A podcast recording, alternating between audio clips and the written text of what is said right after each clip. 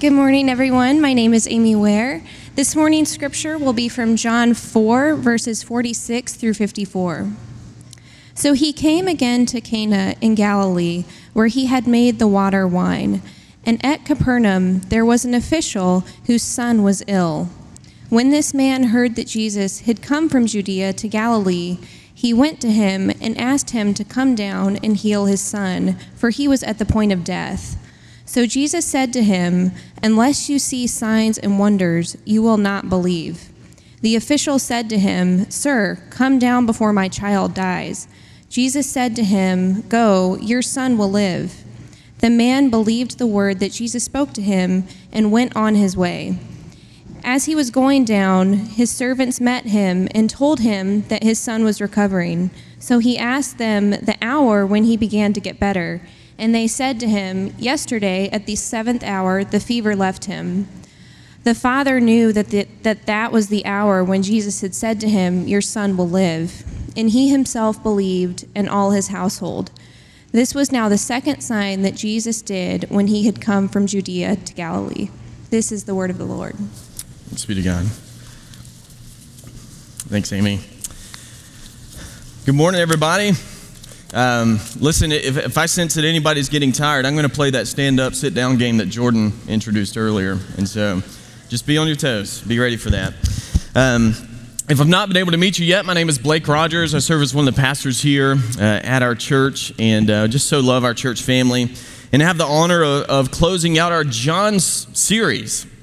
And so, if you've been with us over the last couple weeks, you, you know that we, we've broken John chapter 4 up into three different sermons, and it's been really fun. It's been really encouraging to my faith. And it is my hope that today, uh, that, we will be, that we will continue to be encouraged in our faith collectively uh, together. You know, one of the greatest rites of passages in the American experiment and experience is really turning 16 years old going down and getting your driver's license. Who looked forward to that day? Did y'all look forward to that day? This is a big, big day, right? This day represents so much freedom and autonomy. In, in, a lot of ways, it's one of the steps that you take as you are becoming an adult, right? But the interesting thing about going and getting your license is that it's really not all that comfortable, is it? Who was nervous whenever they took that test? Who had to take it multiple times? You don't have to say that if you don't want to. But if you want to, feel free to say that. It's all good here. Um, yeah, it, it's kind of a nerve wracking experience because, you know, the task that you are seeking to have the legal authority to do is actually a very dangerous thing. Not only is, is, is your life on the line every time you get behind the wheel, but also all of the people that you pass their lives are on the line every time you pass them. It's quite an amazing thing how comfortable we get when driving our vehicles, right? But you remember how it was. You you studied up for this test, you nervously, you know, practice at some local parking lot or or something like that. I grew up out on a farm and if my dad, mom and dad are watching online today, this is, this is a confession, but I guess it's also just, it is what it is. My, my granddad had this Dodge Ram, and I would just take it around the farm before they would get home from work. My grandma didn't mind. And, and I learned, even as a 13 year old, how to maneuver a vehicle. I was on the road. Um, but you remember that experience, right? And then you get your license, and it's such a big day. And you text all your friends, you know, a picture of your license. At least that's what they do now, I would imagine. That's not what we did back in back even when I was getting my license. And you're just so so excited and then you get on the road for the first time. And you're like, "Oh my goodness." Your hands are 10 and 2. Your seat is like super upright. You've got the radio on because you want to be cool but not too loud to be distracting, right? You're really focused on the road in front of you. And then what? You know, a couple months go by, six months goes by everything seems to become a little more normal. And then you don't have your 10 and 2 stance, you have one arm on the wheel. You lean your seat back a little bit, right? And you turn your music so loud that it's actually inconceivable that you could think about anything else while being in the vehicle. Any one handed drivers out there? Go ahead and put two. Okay, just go ahead and put two. No, um, it, you become comfortable. This is getting at what I believe is innate to us as human beings, right? We have an ability to do very dangerous things at times with a casual comfortability, right? We become casually familiar with the things that happen.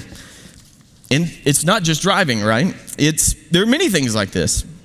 There are many things that create a nervousness within us, whether it's turning in your first report at your new big job, or crafting the first big deal for the firm, or preaching your first sermon. Well, you know, Tim Keller actually says that the first 200 sermons of a preacher's preaching life are bad. Okay? So I'm well within that. So just, just to set your expectations appropriately here. Um, but I have gotten more comfortable over the time. But it, it, it doesn't take long before familiarity kicks in. But you know, there are some things within the human experiment and experience that, that never actually grow familiar, things that never actually become casual. For instance, pain, death, and suffering. We experience these things all the time.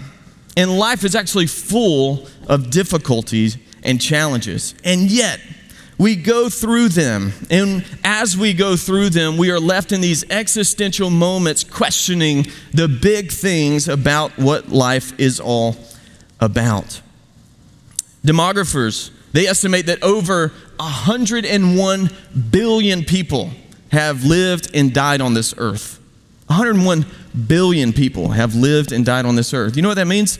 Dying is far more familiar to the human experiment than driving, right? You've only been driving vehicles, you know, in, in, mass over the last 50, 60, 70 years, but certainly that was an idea introduced in the last century. And yet, death is one of those things that never, ever becomes comfortable.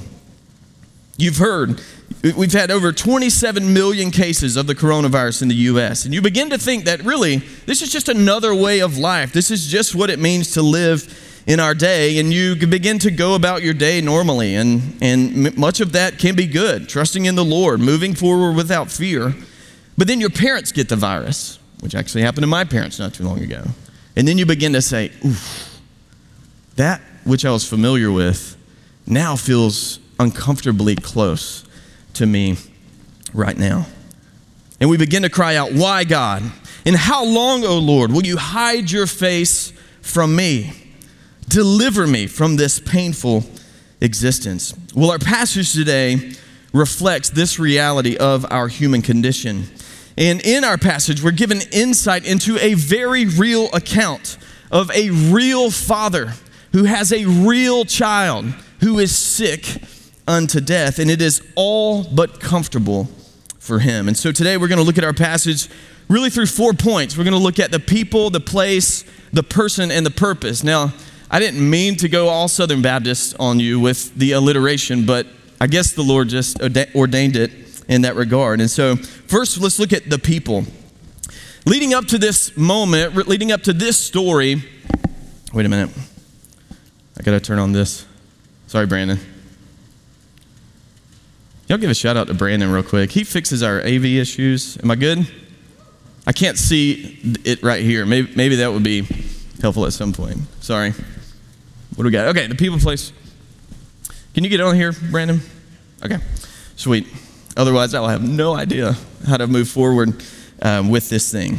And so Jesus, you know, he, he had just gone through uh, Samaria, and, we, and Jason spent two sermons talking about that moment in, in this text in this chapter of John's gospel where Jesus is in Samaria, and he actually has really great success there, right? Uh, ironically, he had much more success among those people who were looked down upon. And Jason talked about all the reasons they were looked down upon. They had no true, pure history, and people just looked down on them. They had no heritage, no inheritance, and so they were looked down upon. But his own people often rejected him. The people who had strong history, a well documented history, these were the people who would actually reject Jesus. And I think there's something important for us as a church, as a fairly new church, that we need to understand about this. We must be careful in Atlanta, Georgia, in Buckhead, as a church, not to connect elitism to Christianity. That never actually works, right? Christianity never thrives in an elitist culture, historically speaking. It thrives among people who continually confess their weakness and know that they are fully dependent on God. But in John uh, chapter 4 and verse 44, uh, we see this. For Jesus himself had testified that a prophet has no honor in his hometown. And in a similar account, in Matthew chapter 13, we see uh, Matthew's explanation of why Jesus is rejected in Nazareth. Verse 53, read with me. And when Jesus had finished these parables, he went away from there, and coming to his hometown, he taught them in their synagogue, so that they were astonished and said, Where did this man get this wisdom and these mighty works? Is not this the carpenter's son? Is not his mother called Mary? And are not his brothers James and Joseph and Simon and Judas? And are not all of his sisters with us? Where did this man get all of these things? And then verse 57 says, And they took offense at him. But Jesus said to them, A prophet is not without honor except in his hometown in his, and in his own household. You know, the problem with these people was that they had a casual familiarity with Jesus. He had, he had become far too commonplace to them for them to ever think about worshiping him, to ever think about bowing down to his lordship. This is the carpenter's son. Wait, we know this guy. We're familiar with him. His mother is called Mary, and his sisters are here among us. We're not going to worship this man. He's, he's just like us. He's commonplace, he's casual. But they were saying this in front of the Lord of all hosts. You know, this represents a class of people, right? Uh, this, this may represent one of the responses that actually is present in this room. Maybe you grew up in church, right? Maybe, maybe you just kind of go through the motions. And listen, I'm not looking down on you for that. I'm just here to tell you we're all susceptible to that to going through the motions and just think, oh my goodness, I got to go to church because that's what I was raised to do. And there's probably something, you know, hopefully that I'll be blessed because I'm there versus not going, right? And you don't want to feel lazy after all and sleep in, do you? Right? So, like, we, we all are susceptible to these things, but I think this passage is here to warn us away from that that, that, that today, through this passage, through John's writing, that we would see Jesus not as commonplace, but see Jesus as Lord. But there's another category of people that Jesus in, interacts with here that John wants us to see. And th- this is the second class of people. This is the people in this immediate narrative. Uh, these are the people who don't reject Jesus, but rather they receive Jesus for what he can do. Hey, it's beneficial to have Jesus around. After all, Think about it. He came to a wedding not too long ago, and we ran out of party juice or wine or whatever you want to call it. And, and, and what did he do? He turned the water into wine. This guy's a good guy to have around. Let's welcome him back. Let's receive him back among us. This is a good guy. This is something that we need. But even for those people, I think our passage today brings us forward in our faith. Not that we would just admire Jesus or welcome him for what he can do for us, but rather that we would welcome him and admire him because he is Lord. And so some had casual familiarity and they were unable to see him. Some only wanted his, him there because of what he could provide them. These are the people that Jesus is speaking to. And these are the people that we are, right? We're not looking down on these people. We are confessing that we are these people. The second thing we'll look at is the place. And this, this has a very prominent uh, position in this passage, right? This place. It, John the Apostle was very intentional about reminding us that he's back in Cana, right? So he came again in verse 46, or once more he visited Cana in Galilee where he had turned the water into wine. And then he ends this passage with reminding us that this is the second miraculous sign that Jesus had did. This is a very important thing for us as Bible readers. So, why? I think, I think the Apostle John really wants us to read the story of the wedding and this story side by side. There's a lot of similarities here, and I love to show them to you. First of all, both were third day miracles, right?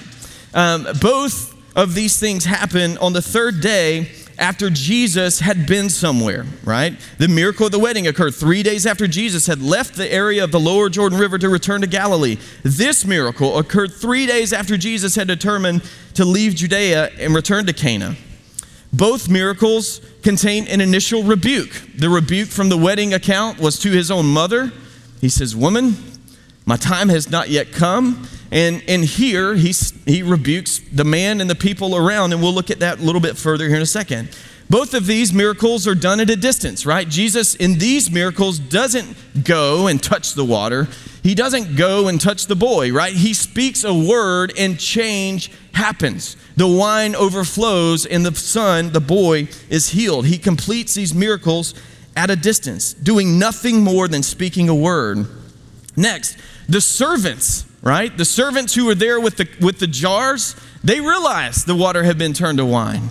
The servants back with the boy in this current account, they realized the boy had been healed at the seventh hour. And then finally, the last similarity that we see, each account concludes with a statement that certain persons who knew of the miracle believed. Okay? And that's something that we'll look at further here in a moment. miracles in the ministry of Jesus were aimed at something. They were aimed at producing faith in the people who witnessed them. And we get to see that today. But there's also a glaring difference in these miracles, isn't there? One of these miracles happens at a party, at a wedding feast, a moment that we all enjoy to go to a wedding, to celebrate together, a good time, the best of times. The other miracle that happens it's at a child's deathbed. Something we never hope to experience in this life. Something that is so painful that you'll never gain casual familiarity with it. You never want this to happen. And I think the apostle wants us to know something particular about Jesus. One, a picture of sorrow, one, a picture of joy. And we'll all go through these things throughout our lives. But what John wants you to know is that if you invite Jesus into your joy, he makes them better. If you invite Jesus into your joys in life, your joys will be connected to glory forevermore. You will give praise and honor to God, and that never goes away. Jesus is there in your sorrows, at the deathbed, in, in the pain of life he is there. Listen to these words from one commentator Jesus is more than equal to either of these occasions. He has a place in all circumstances. If he invites if we invite him to our times of innocent happiness, he will increase our joy. If we call on him in our times of sorrow, anxiety, and pain, he can bring consolation, comfort, and joy that is not of this world. Jesus is here for all of life's experiences, and he simply makes them better. And, and, there are people in this room who are hurting. There are people in this room who experience great joy. Jesus is for you. He makes all of these things better. Some of you may find it easier to worship God when things are going easy in life or good in life. And we collectively get to learn from this man today. And so now we're going to look at the person right? Who was this man in terms of his authority? Why had he come to Jesus? And how does Jesus respond to his request to heal his son? You know, the interesting thing is, as John is writing this, he's contrasting the woman at the well who had five husbands, who had looked for earthly satisfaction uh, and hadn't found it. But she was a person who represented vulnerability and weakness in a sense. She had she didn't have authority in the culture, and she was born into a society that had no heritage.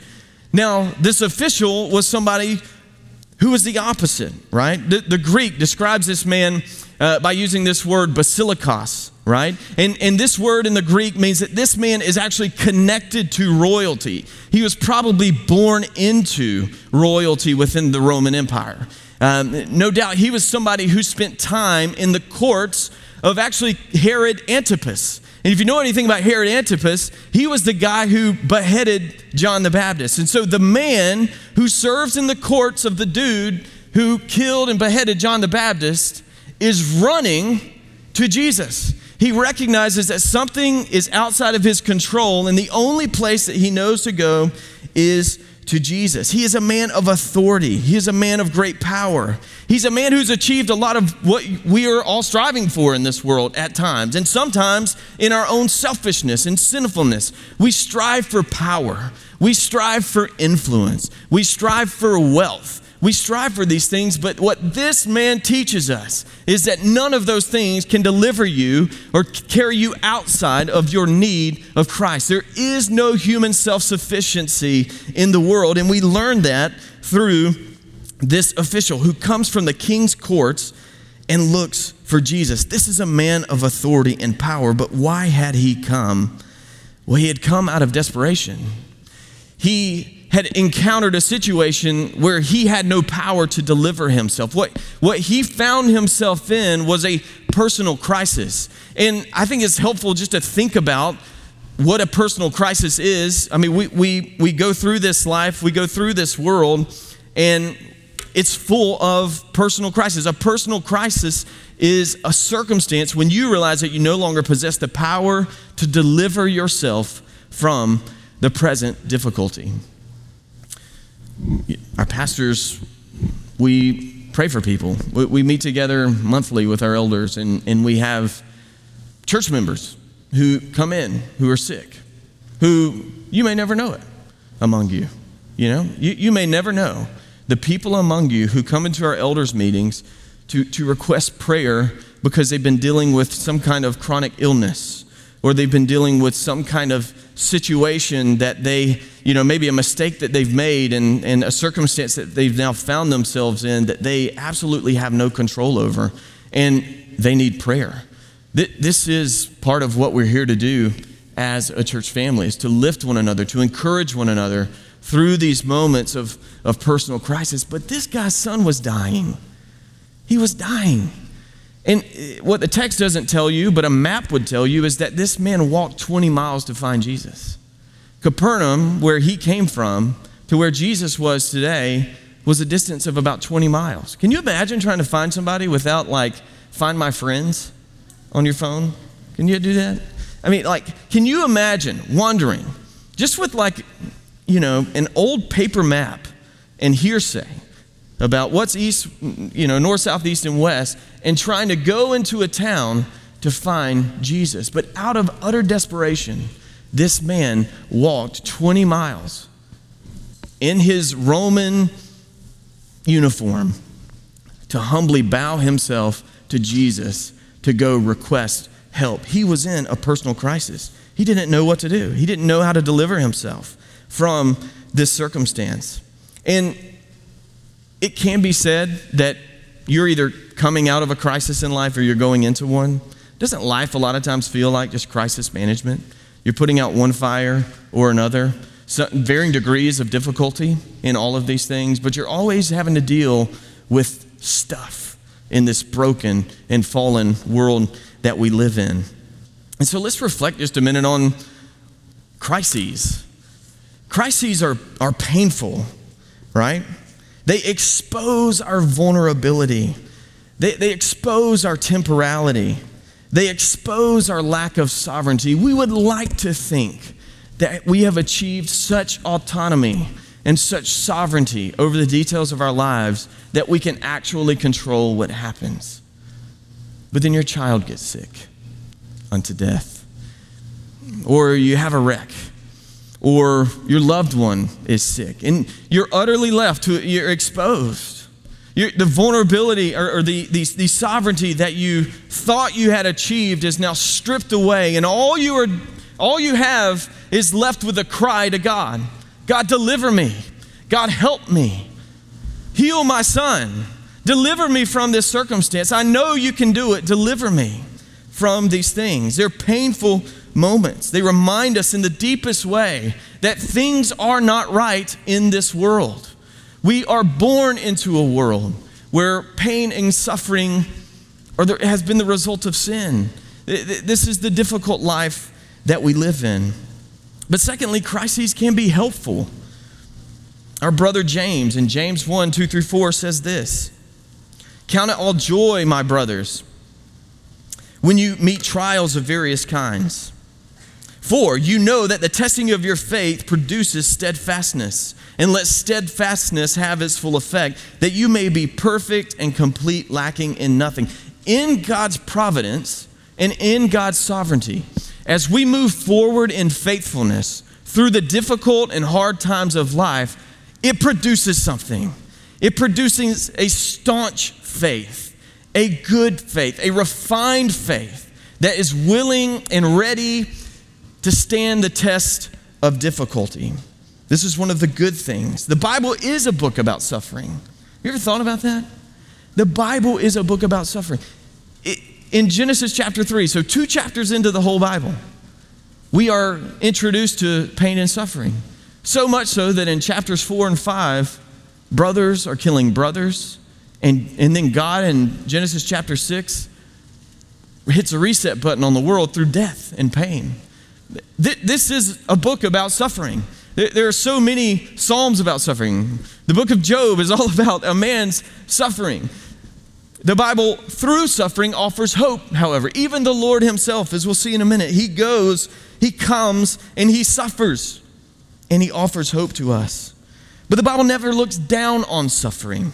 The Bible never mocks the sufferer's pain.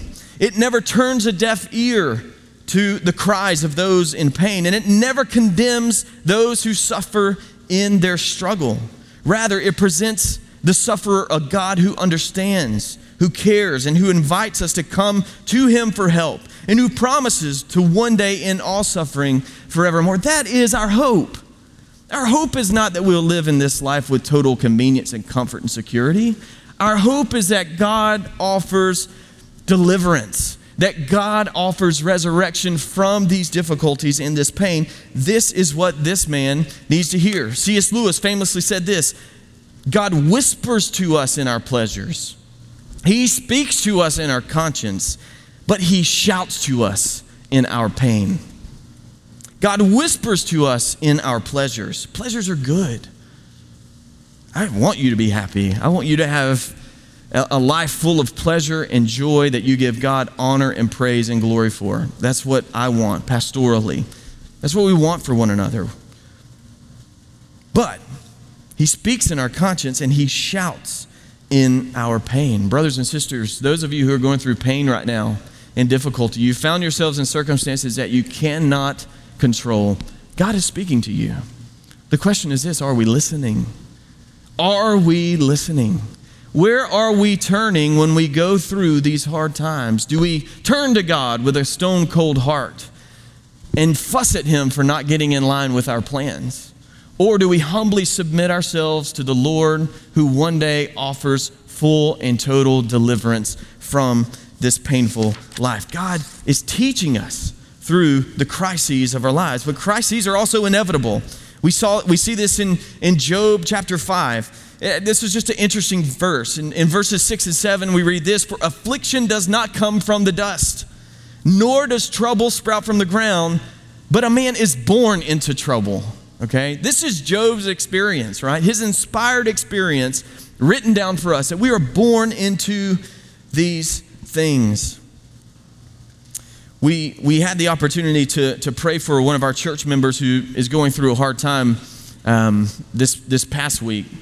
And, um, and he said something after we prayed for him, or maybe it was before we prayed for him, and I just was like, this is a good one liner. My mind is simple enough that I appreciate a good one liner. You get two, three sentences and anything, I'm probably going to forget it. But you give me a good one liner, I can handle it. And he said this. He, he's going through a, a horrible year, two years, three years. Been, this brother has been through it. And he said this to us to encourage the elders. He, we were there to pray for him. And he said this to us. He said, Suffering is inevitable, but misery is optional. Suffering is inevitable, but misery is optional. Um, when you have this view that this official had of Jesus, the, the pain and difficulty of your life, sure, it'll be there, but there's a way through it. and, and, and without misery. There's actually a way the Bible talks about it, that you can move through pain and suffering joyfully, that you, with confidence. Yes, it's painful, but with confidence. They're inevitable. But also, crises often represent physical symbols of, nat- of supernatural realities. You, you realize that God has built physical things all around us that represent greater supernatural things. Think about the seasons. Who's ready for spring in the room? I'm ready for spring. I know Nathan Dieter, your hand shot up. This guy's running. It's a cold outside. He's like, I'm ready for it to be warm. Are you faster when it's warm? Of course you are. It's, you get spring in your step, right? I'm, we're longing for spring around here, right? Even though it's like winter and it's like going to be 52 degrees today or it's sunny, you know? But we're, we're just so eager for spring. The seasonal changes, have you thought about them? Why are they as they are? What are they telling us? Except that there is new birth in the spring, that there's flourishing in the summer, that there's decline in the fall and death in the winter.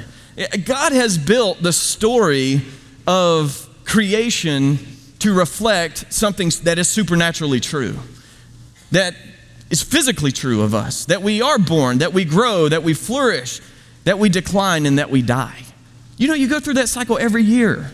Think about this God has built these things into the world to remind you of something that is ultimate.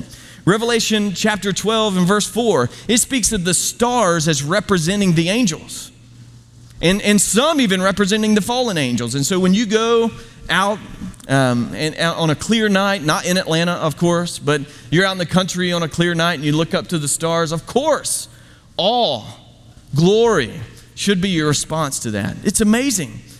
But Revelation reminds us, the Apostle John in Revelation reminds us that, that these stars are there to remind you that there are greater realities, that there are angels in the world, and furthermore, that there are demons in the world, the fallen angels, as it talks about. This is, God has built this world in such a way that the details of it communicate His story, that communicates His glory.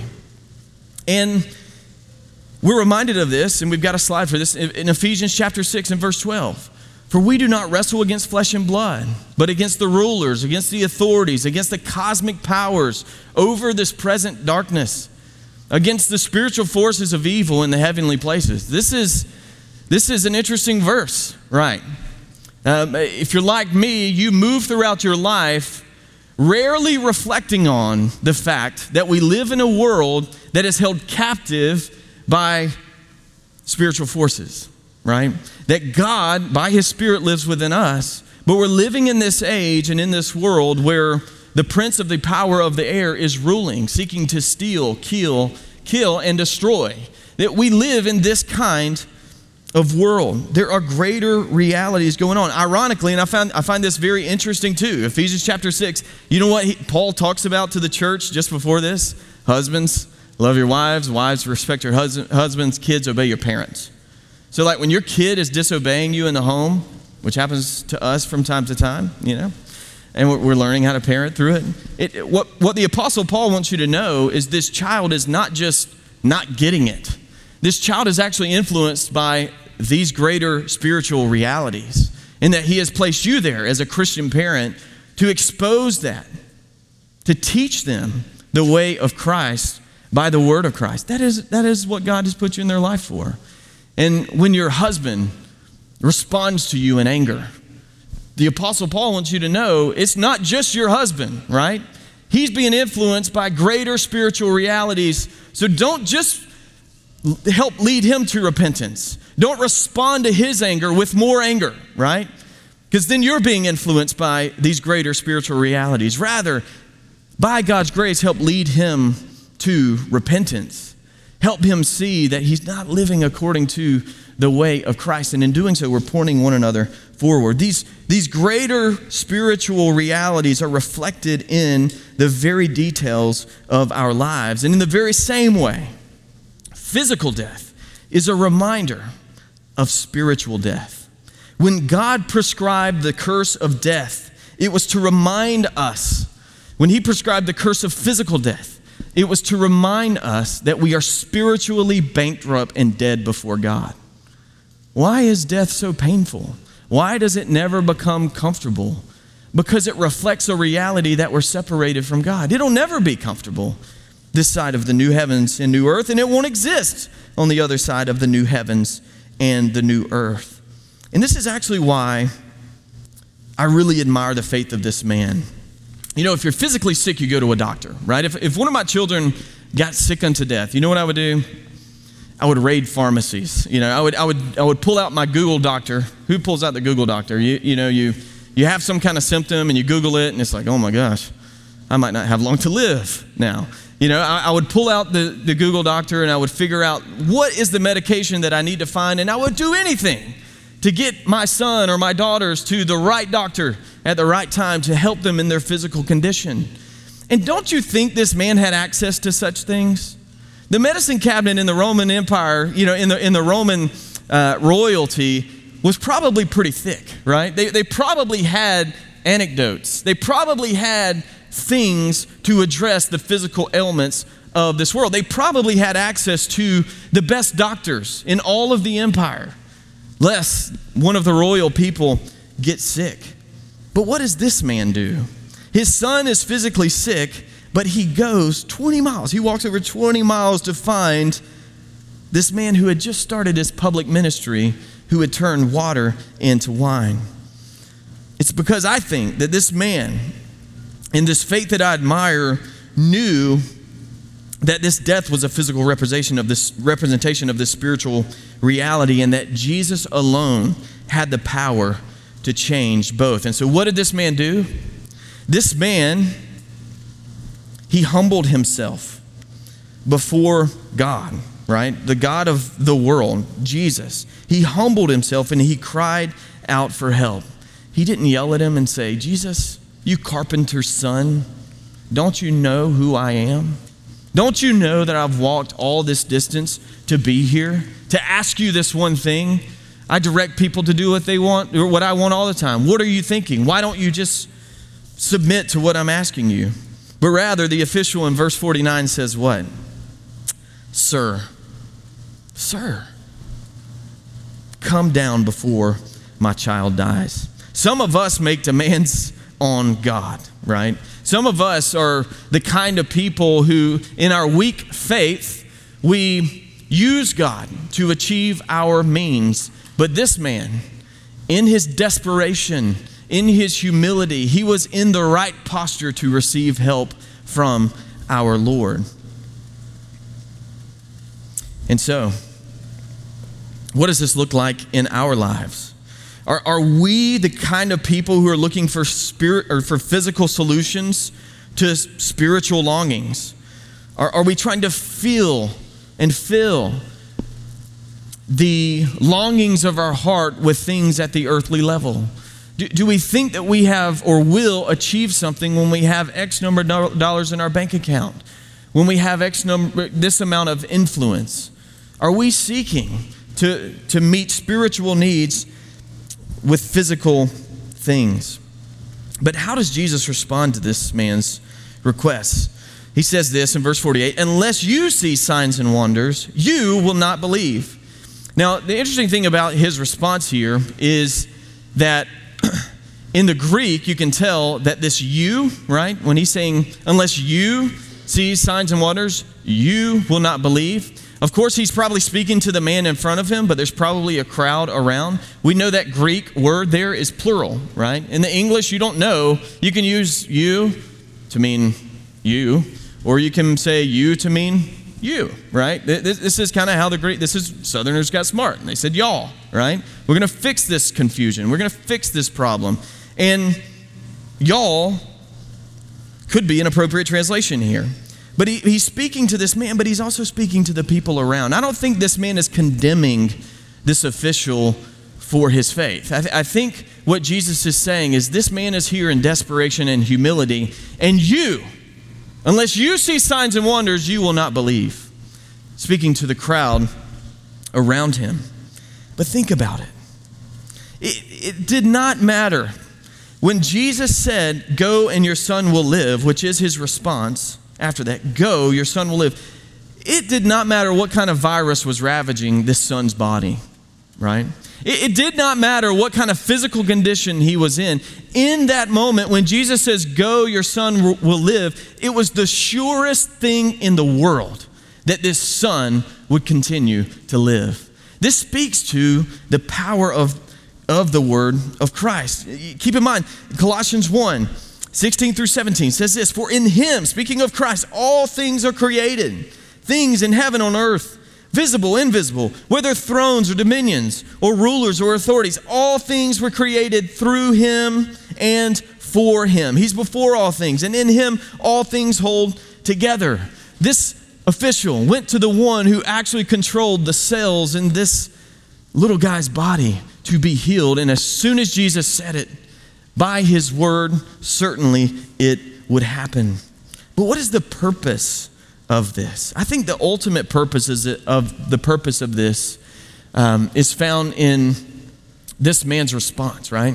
So when, when he says, Sir, please come down for the second time, please come down and heal my son, and Jesus says, Go, your son will surely live. When the man doesn't say a word to Jesus, he doesn't say, Well, no, no, no, no, no, come on, don't you get what I'm saying? Come on. When he doesn't say a word, except he just moves forward in faith, trusting in Christ at his word I think it's in that moment where this, man faith, this man's faith grows from appreciating Christ for his power to appreciating Christ for his person. He sees through the power of God to the very person of God, and he trusts him with his own son's life. But there are a few other reasons that we'll just quickly hit that this miracle is provided for us to say. Why this sign? You know, John, in, at the end of, of of the Gospel of John in chapter 20, um, he, he writes this Now, Jesus did many other signs in the presence of the disciples, which are not written in this book, but these are written so that you may believe that Jesus is the Christ, and that believing you may have life in his name. There are many, many things that Jesus did that fall outside of the narratives that we have written for us. But these are provided to us to tell us something specific about God. And I think the first thing we need to know is that in this story, God is seeking to display the power of the Messiah, the power of Christ, to show that He's powerful over death, the thing that we all fear, the thing that we all will go through, the thing that is as sure as your life, it is your death, that Christ has power over it. That's our hope today. That the, that the physical death that represents the, the spiritual death that we are born into can be remedied only by Christ and His Word. The second thing is to display the grace of Christ. Think about it. What had what hath Christ to do with the Son? Had he ever met him? Probably not. Will he ever meet him? I don't know. Probably not. And yet, because of this man's humble desperation, Christ chooses to heal him. He's showing great grace. And this is the same kind of grace that he offers to me and to you. When you come to Christ in desperation, when you come to Christ in humility, by the way, that is the only way to come to Christ, right? You don't come to Christ in your pride. You don't come to Christ with your credentials. You come to Christ as a broken person. It is the only way into Christianity. As Jason says a lot, Christianity is the only club that you have to have a bad resume to get into. It's the only one. It's the only club that you got to have a bad resume to get into. And this is for us that we would be able to see quite clearly the grace of Christ and his power over death. And ultimately, it is to provoke belief in us. Like I said, this man was finally seeing through the power of Christ to the very person of Christ. Uh, many of us can read this story and, and believe that the greatest miracle here was that the son continued to live, right? Uh, but the interesting thing about this son is that he died. One day he died, right? He, he was healed from this present circumstance, but one day he died. And the official, you know what he did? He died. He, he returned to dust. The son, he is dust. And he too, just like us, await our physical resurrection, right? Uh, he, he too longs for that. But the greatest miracle in this text is what's found at the end. Your son will live, and he himself believed in all of his household. God, through this miracle, had gifted belief to this family. These miracles are awesome. But our hope today is not that we will receive temporary deliverance from our physical difficulties, but ultimately that we would believe. Um, many of you know the, the, the fact that, that, you know, I'm one of nine children. I've got seven adopted siblings. Um, my family, you know, my parents, whenever I was 15 years old, um, you know, we boarded a plane to go to China uh, to, to, to go um, bring our first little, little sibling home. It was a really awesome thing. But you know, like, my dad was so nervous, right? This was after 9 11. He had never, nobody my, in my family had ever gotten on a plane, right? We, we might have been able to read the data and say, you know, it's safer to fly on a plane than it is to drive a car, right? Statistically speaking, the data, right? It, it tells you you should be comfortable in this experience. You should have seen this strong backed man nervously boarding this, this airplane, right? It, it's one thing to look at an airplane and say, that thing will fly. It's another thing to get on the airplane. And that's what our brother Ed Butler at our teaching meeting reminded us of. Uh, you know, true belief is not in what you intellectually think. True belief is not in what you verbally say. True belief is actually in how you live. And, and Jason Byers reminded us in our teaching meeting that true belief is evidence when you actually begin to live as if what you believe is actually true. True belief is determined in how you live. You know how you're living. You know if you're trusting in Christ in the good and the bad. Uh, this story for you and for me is a reminder to press forward in our faith. If we are without faith, to trust in Christ. If we are weak in faith, that Christ, through this story, would grow our faith and see his power and his grace and his call to belief. God's inviting all of us to see and appreciate his power, but to see afresh the grace filled character of the person of Christ, the all powerful, the ever gracious, and the only one who deserves our full faith and our trust. But Jesus, ironically, does something interesting, right? He goes to the cross. The thing that you and I fear the most, and the thing that you and I will all experience, Jesus himself, though he had the power over death and sickness and pain, he submitted himself to it that we may be delivered from it through his resurrection. And, and there's a gift that God gives to us called communion that we, that we get to participate in. And so our deacons are going to uh, walk and, and, and, grab the elements, and we'll take communion here uh, in just a moment.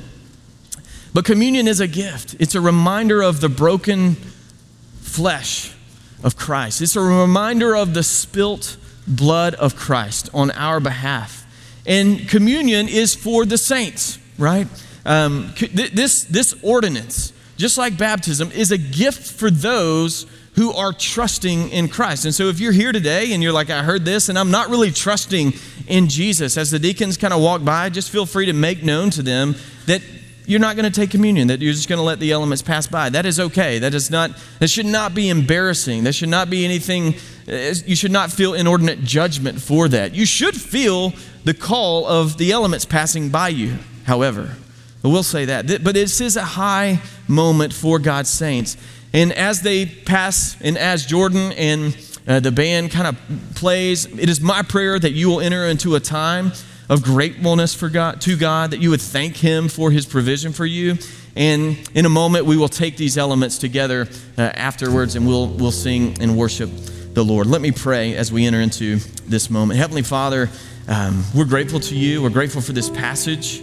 We thank you for the power of Christ that delivers us from life's difficulties. But God, ultimately, we are grateful for the power of Christ that breaks the chains of our bondage spiritually.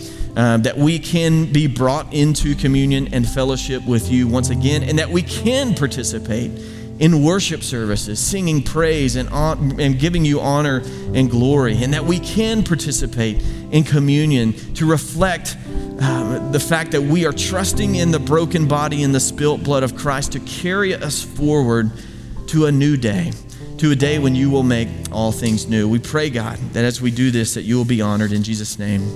Amen.